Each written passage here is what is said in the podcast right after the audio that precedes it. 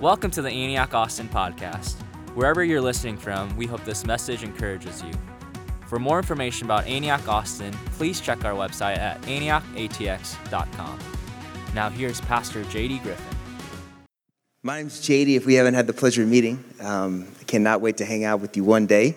Uh, but I, I, wanted to start off a little bit unique because how many of you are actually a part of World Mandate? Can you just, let me see you. Love that. Um, we were one of the host sites here, which was just, wasn't it just the phenomenal time? Like, were you, I was blown away at what God did over the past couple of days. And uh, we also got to see some of our family on the screen. And I love to give honor where honor is due. And, and we have a young man here who will always be young. We have a young man here who, who has just done the best job of being a blast. He serves in our kids' ministry so faithfully with just like the best heart. And he's one of the funniest humans in the planet. And that's why he hosted all the games. Our own Britt Knighton. Can you stand up wherever you are? There he is, right there, making it happen, representing us well. Love it. You know, last night was one of those moments that I think I'm going to remember for the rest of my life where Jimmy, the leader of our movement, gave this word, and you can boil it down to this the time is now. That there's a kairos moment of God, there's, there's a window where we have been given an invitation to be joining and working with Jesus and seeing more than we can ask, hope, or imagine. And we ended our time together by putting some buckets on the front of the stage. And we just said, look, if you feel like God is stirring you right now to respond to this kairos moment. You might not know where you're gonna go, you might not know how you're gonna go, but you're saying, my heart is in to this journey of responding to the heart of God for this hour, for this moment. If that's you, we want you to come up and drop your lanyard into the buckets. And I just want you to visibly see this is just here in Austin. The amount of people that said, I'm in. I'm, I'm, I'm going to give everything that I have. I'm going to I'm going to give the best years of my life to see the kingdom of heaven advanced in our day. And I just want to say that when I saw this, I was so overwhelmed because you, you get a sense that God is doing something really special. And I shared a little bit of this last night, but I've been a part of a few beginnings in my day. Joe mentioned it being in Seattle and meeting in a very different theater than this, with the aroma of whiskey and beer deep into the walls, and having things written about us and stuff blowing up, and having to walk through just horrific situation after horrific situation, and looking at my wife and just being like, what, what are we doing? You know, like we're just trying to be obedient to what God has for us, and then why? Why does it feel like we're going uphill? And, and then to stand here with all of you last night, just the surrendered hearts to Jesus, watching just the stream of people come to the front and drop their lanyard in the bucket. I, I literally looked over at Chris Otts and said, Dude, I cannot believe we get to be a part of this. I, I can't believe, I can't even wrap my mind around it. Like, how privileged are we to be in Austin for such a time as this? We are the luckiest people to be able to be here in this city right now when God is doing something unprecedented, something beyond our wildest dreams. And I just want to say, get excited, church, because I don't think we have seen anything yet. I think that this morning is a beginning of something that is going to absolutely change the world. We've been in a series of talks that we were calling Build the House. And really, what we're doing is we're clarifying for all of us who we really are. What are the things we carry? What are the values that we have? Like, what are we staking this whole thing on that we're leaning into together? And we talked about how Jesus is our message. We, we talked about how Jesus is not just one of the things, He is the only thing. Jesus is our message, serving is our privilege. Can you believe we get to do this. We get to lay our lives down to, to serve one another and to see God just become so famous in this city that it's going to blow all of our minds. And we talked about how hope is our privilege and how we put our hope and we find strength in, in the glory that is found in hoping in who God is and not what we hope God does. Then we talked about honor is our language that who we are, how we communicate, how we interact is, is covered in this beautiful canvas of honor. And then this week, very fittingly, we want to talk about how celebration is our soundtrack. Celebration is our soundtrack. A passage of scripture is really special to Liz and I actually as we just started dreaming into what it would look like for us to plant a church here in Austin. One of the first scriptures that God deposited into our hearts and just said, hey, look, hang on to this promise. This is a biblical promise of what you need to believe for, pray into, and hope in. And it is this Psalms 5, verse 11. It says, But let all who take refuge in you be glad. Let them ever sing for joy. Spread your protection over them. This is David speaking to God. That those who love your name may rejoice in you. And verse 12 says this Surely, Lord, you bless the righteous and you surround them with your favor as a shield. And can I read the scripture to you in the message? Because I love the way the message version just really makes this come alive. It says, But you'll welcome us with open arms. But you, God, but you'll welcome us with open arms when we run for cover to you. I love that. We run for cover to you. Let the party last all night. Stand guard over our celebration. You are famous God, for welcoming God seekers, for decking us out in delight. Let the party last all night. Can I just pray for us? God, I'm asking right now that you would begin to do something in these moments that we have together that is going to literally knit us together beyond our wildest dreams as we are here, both the North Campus and the South Campus together, celebrating as one. God, would you knit us together around the truth of who you are and who you've called us to be? And everybody said, you know, I want to start uh, this time with a question. How many of you cry in movies? How many movie criers we got in the house? Yep, that's me. I'm with you. Now, I was younger. I did not enjoy the fact that if it was moving, I would be moved, right? It's not, you don't, that's not a good look. I mean, you're a teenage dude, you go see a movie with your friends, and there's like an emotional part, and they look over at you and you're tearing up. You know, you, you pull out all the excuses. I got allergies. I yawned. You know what I mean? Like, it's a, you know, as a young guy, you're not thinking, like, man, I'm just so thankful I cry, all, you know. That's not what comes up. You're, you're, trying to hide it, make excuses for it. As I've gotten older, I love it. I, I love that I cry. I love crying. I've embraced it. It's awesome. I, I cry more than Liz. I think that means I'm more whole than she is, but you know, whatever. and there was this moment when I was in high school where I just happened to be home alone. And, and I am uh, sitting on the couch Uh, watching television and the show Dawson's Creek came on. y'all, y'all know this show? Y'all remember this? It's old school, man. Like Dawson's Creek came on and I just got sucked in. Joey, you know mean? Dawson. Pacey, that's right. And so, like, I am just draw. I mean, I am just 100% locked in. And I, you know, it's emotional. You know, young love at its finest, you know, I mean, like the tension of romance and just like, oh, I think I'm in love with Katie Holmes, you know what I mean? Like, I'm like, this is real, this isn't a crush, this is like, a, and I'm sitting on my couch and I'm just like weeping, man, like I am weeping. And I hear ding dong.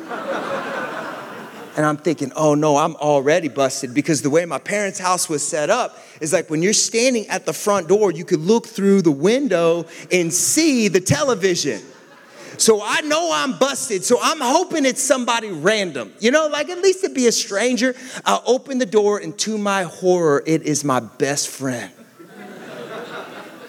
and he looks at me and he literally says, Bro, why are you watching Dawson's Creek. Not hello, not how are you, not have you been crying, straight just hitting me where it hurts. What is wrong with you?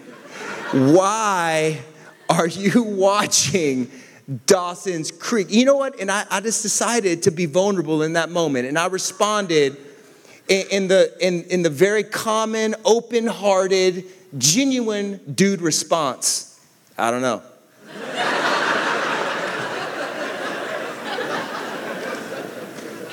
I had no excuse. Like there was no reason. Like I was sucked in. Like it just like reached out and grabbed me, you know? And, and then when my friend came over, I'm like, I felt like I was violated, you know? Like I didn't want to watch this show. Now I'm never gonna live this down. He tells this story still. And uh, you know what? I was thinking about that moment and I was like, you know what? It definitely wasn't the acting, okay? The acting did not draw me in. I watched the clip, wasn't the acting. but the soundtrack, it was like the soundtrack of my life, man. The music would come on. I'm there, man. You know, I'm, I'm, I'm sitting on the, on the pier with them. That's the song I would have played too you know, and it's just like the music just came out and just like grabbed my soul and wouldn't let go. Isn't it interesting how a soundtrack can literally change what we're watching? Like you can even do, you can go to YouTube and you can search like the effects of soundtracks or backing tracks in movies. And they have these examples where you can watch a movie clip and they'll change the music in the background and it will change the vibe of what you are seeing. It, it, can go from looking horrific and they change the music and all of a sudden it becomes inspiring. Same scene, different soundtrack, it's completely different.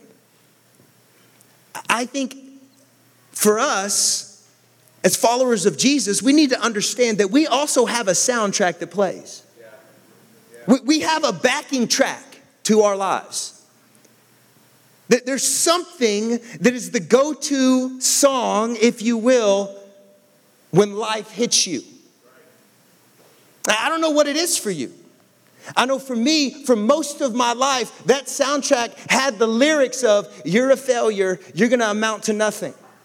So it didn't matter what I was doing, didn't matter what encouragement I received. It didn't matter if I even succeeded in something. All I could hear was the backing track to my life was, You're a failure. You're never going to succeed. So I could not even receive what I was being given. We, we have a soundtrack. Maybe yours is like fear and rejection. So someone's trying to love you and you can't even hear it because all you hear is, I'll always be alone. I always push people away. I'll always be alone. I'll always push people away. And that soundtrack is shaping how you experience what's happening all around you. So, what's our, the, the, the real question is like, what's our soundtrack? Like, what, what are we allowing to shape what we're experiencing? What, what song are we allowing in our hearts and in our minds, in our souls, that is literally coloring the experience that we're having? If physical music can change how we see a movie scene, how much more the heart song change what we're experiencing? We all have a soundtrack. We all have something that we go to, especially in times of trouble. You, you have a go to. And I believe that this morning God wants to begin to shift our song.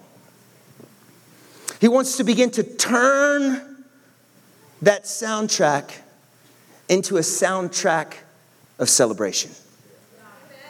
The story I want to dive into for our time is in Genesis 12. When I felt like God dropped this passage in my heart, really, this story that we're going to be diving into, I was thinking, God, I'm talking about celebration. And I felt like God wanted me to preach on this moment that happened with the guy we're going to get to know here in a little bit. His name's Abraham. And an interaction that this man, Abraham, had with his son, Isaac, his only son. And we're going to get there in a minute, but when we get there, when we get to this passage of scripture, you're going to realize the tension I was feeling when I was like, what? This is for real? Like, this is supposed to be a party. We're talking about this moment? And then God zeroed me in on Abraham's soundtrack and how it changed from when God called him in Genesis 12 to the moment that we're going to begin to read in a few minutes in Genesis 22. And the soundtrack shaped what Abraham was seeing. And when we get his soundtrack, I think it changes the way that we read the scripture. And it goes from being unthinkable to beautiful. Because our soundtrack shapes everything.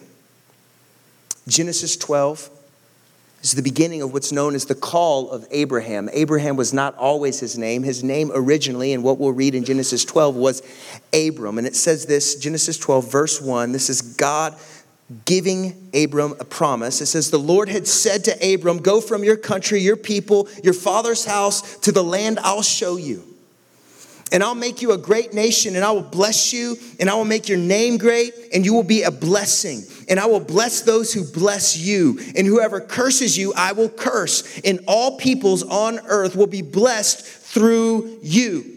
Now, watch Abraham's response. I love this. So, Abram went. That's huge. That little phrase right there is kind of a sermon all in and of itself. And so Abraham went. God said, Go. He said, I'm out. So Abraham went, and as the Lord had told him, and Lot went with him, and Abram was 75 years old.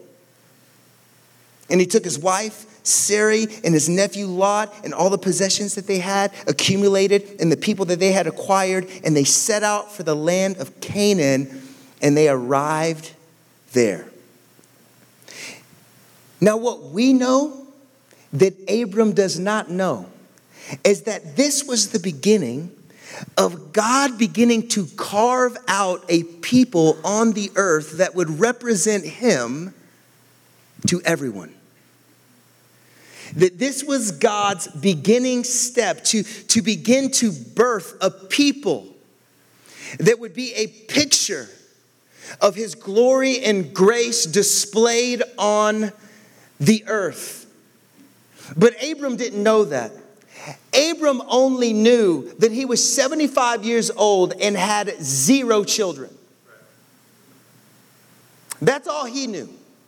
He didn't know that from his line was going to be a man named David, and then from David's line was going to be a man named Jesus that was going to save the world. He had no idea. He just heard God say, Your offspring is going to outnumber the sand, the stars. It's going to be amazing. And Abraham's like, uh, That's not my soundtrack, dude. My, sound, my soundtrack is I'm 75 years old. I've tried to have kids my whole life and I have zero. I, I've got no kids. So, so how in the world is this promise going to come to pass? Can anybody relate to God dropping a promise in your heart that makes no sense? That it literally is impossible for you to wrap your mind around all that God wants to do through you because you're like, but that's not my song. I've been on this earth for some years. My song is not favor. My song is not blessed. My song is not multiplication. My song is sorrow, desperation, and hopeless. And we see this begin to come out in Genesis 15, verse 1. It says, Don't be afraid, Abram. This is God speaking. I am your shield, your very great reward. Now listen to Abram's soundtrack. Abram's soundtrack is this Oh, sovereign Lord, what can you give me since I remain childless? God is speaking to him like, Look, I'm going to do amazing things, but he's still got that soundtrack that's telling him who he is. How, what are you going to do for me? He can't even hear the promise because all he can hear is the soundtrack. Nothing comes out of my life. No good comes out of my life. There's no fruit out of my life. Oh, sovereign Lord, what can you do for me? Because look, I'm still childless. You promised this. I'm still childless. But I want you to listen to verse 5. Because verse 5 says this He took him outside. God took him outside. He said, Look, come here, Abram. Come with me. Come outside. He says, Look up at the heavens. Count the stars. If indeed you can count them, then say to him, shall this so shall your offspring be. Now listen to the beginning of the new hit record in Abram's soul. Here's the beginnings of the new lyrics to his soundtrack. Abraham believed God.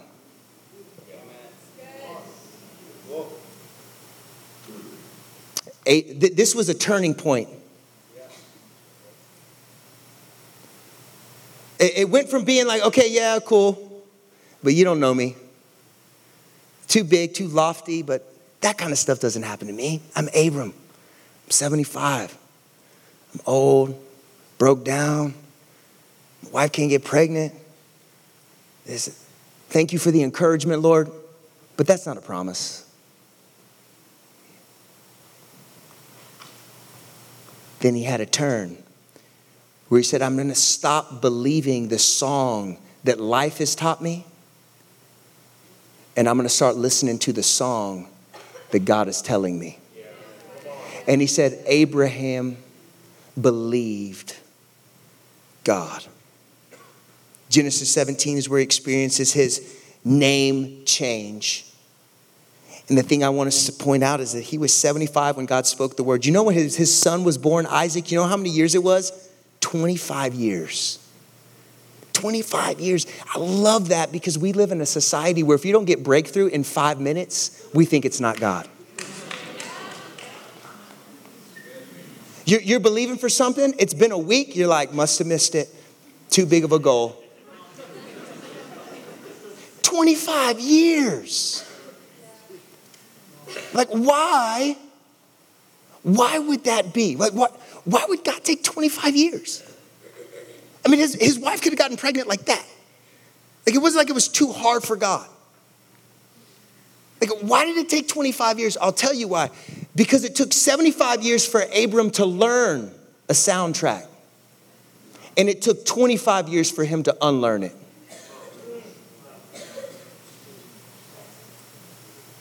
And in those 25 years, who he saw God to be and who he experienced God to, to receive from was completely changed from Genesis 12 to what we're getting ready to enter into in Genesis 22. It started with him saying, I'm going to believe God. I'm going to believe what God says more than I believe even what life has taught me, what my experience is showing me. My circumstances are not going to dictate for me what I can believe for. I'm going to believe God. And that sent him on a pathway of becoming consumed with the character of God, regardless of what he saw with his physical eyes. And all of this accumulates in Genesis 22. And honestly, this passage of scripture is, is is not an easy one. I want to read it to us and then we'll dive into it a little bit. Genesis 22, verse 1. Sometime later, God tested Abraham. And he said to him, Abraham, here I am, he replied. Then God said, Take your son, your only son, whom you love, Isaac, and go to the region of Moriah and sacrifice him there as a burnt offering on the mountain I will show you. And early the next morning, Abraham got up, loaded his donkey, and took with him two of his servants and his son Isaac. And we had cut enough wood for a burnt offering. He set out to the place God had told him about. And on the third day, Abraham looked up and saw the place in the distance. And he said to his servants, Stay here with the donkeys while I and my boy go over there. And we will worship, and then we will come back to you. You read this story, two things come up. The first is, feels a little extreme. Anybody else? I'm like, don't test me like that because I'll fail. I'm not getting no donkeys. I'm being like, might have missed it. Feels extreme. Like, why in the world would God ask Abraham to even do that? Like, what? what is going on that he would ask him to sacrifice his son? Not just his son. That alone is a mind blow. Like, what in the world is going on in the heart of God that he would ask that question? But then it's like, this is the promised son. This is the beginning, the beginning of the fulfillment of the promise that he had received.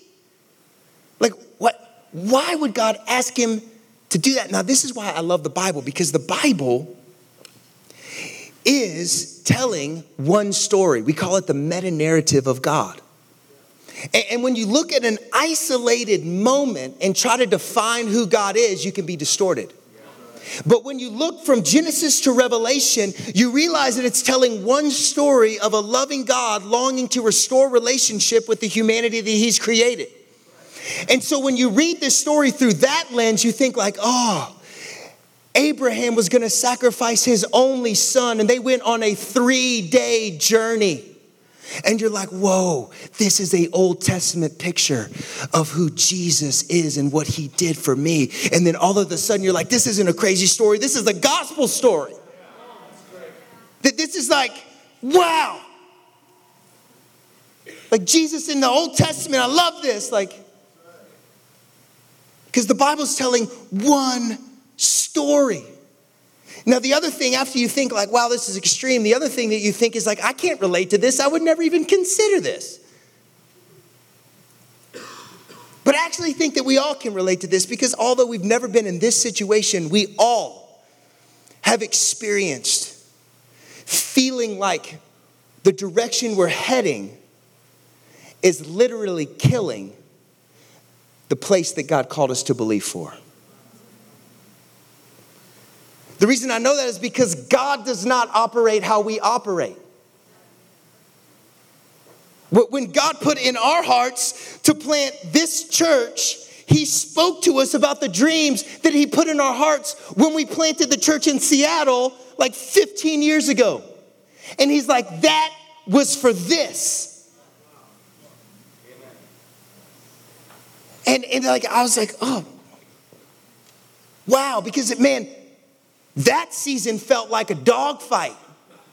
And I was like, gosh, I'm gonna keep believing, but man, like what in the heck? Can we get a W? You know, like we would have like invite people over, nobody would come. You know how lame that is? You know how lame that is? You throw a party and nobody comes, and like not one, like it becomes like the normal.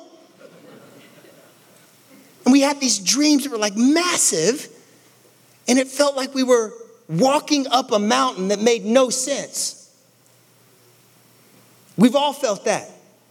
We, we've all felt like God has put something in us, a massive dream in us, and then you're feeling Him leading you, and you're like, why in the world were you leading me left when the dream seems to be right? Like, why would you have me go here, be with them, serve here? That doesn't make any sense. We've all experienced that. But I want to I, want to take us into a window into Abraham's new soundtrack and it is what held him as he went up the mountain. It is what inspired him as he literally was standing over the top of his son Isaac getting ready to sacrifice him. Listen to his soundtrack. His son Isaac as they're cruising up the mountain alone, the bells start going off like, yo, this is starting to feel a little funny.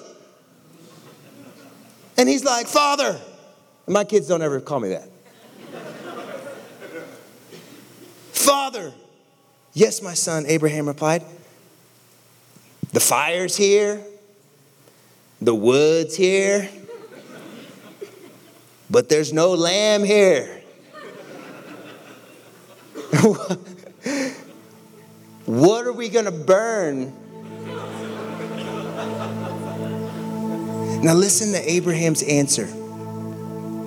Because Abraham's answer is the lyrics to his soundtrack. God Himself will provide. He was unshaken. God's gonna provide. Abraham believed God. If God spoke a promise, God's gonna fulfill the promise. And although my circumstances might look like they're contradicting the promise, Abraham believed God. And the belief in who God was allowed him to experience an amazing picture of the coming salvation of all of us. Because because he was obedient to walk up the mountain he looked as he was getting ready to sacrifice his son and he heard God yell Abraham! Abraham! And he looked up and there was a ram stuck in the bushes he says get your boy off that offering and you both go get that lamb, that perfect sacrifice, and you put that lamb on the altar. Let it take Isaac's place so he can live, the promise can live, and this lamb can die. And the confetti said, Amen. I don't know what that is, but that's kind of creepy. I'm not calling God on that. I'm calling high school musical drama, all right? Just call that what it is. Somebody might be like, try to make it spiritual. Nah, I'm just wigged out right now. I don't know what's going on.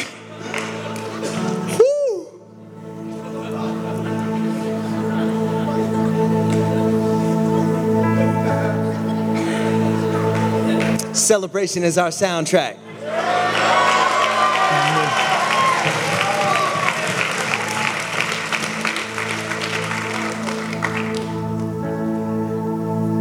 When we say that, when we make that declaration of this is who we are, man, we're, we're a celebrating people. What we're saying is, is that we're gonna obsess about the character of God and allow the character of God to give us the lyrics to our soundtrack and not the circumstances of our life. That's what we're saying. We're saying we wanna dive in to what Abraham modeled for us which is that we are going to be a people that obsess about who God is in the middle of circumstances that we don't fully understand versus trying to figure out who God is in light of our circumstances. Celebration is our soundtrack. No matter what is coming out us, no matter what we're walking through, no matter what struggle you're believing for breakthrough in, we are gonna say, God's good. God will provide. God is faithful. God is good to his promise. I don't get it. Feel like I'm walking up a mountain, holding, dragging the very thing I'm called to believe for. But I'm going to say, God, you're good. I'm going to believe you. I'm not gonna look at my circumstances and get discouraged. I'm gonna celebrate. I'm gonna let celebration overtake my soul and let the soundtrack of my life begin to shout out God will provide. I don't get it, but I don't have to get it because God's got me. I mean, I cannot think of a better way to end our time this morning by literally doing this together, by physically changing the lyrics of our song even in the midst of this transition. That we're saying from right now, from this point forward, celebration is our soundtrack. God is good. God will provide. God will take care of my needs. God will see me when I'm hurting.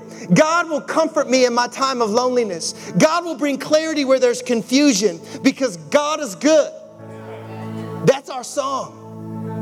And so we want to do something as a picture of the unity that is going to be remaining even as we go back to our other campuses next week. The picture is, is that we are one family, but our house has two rooms.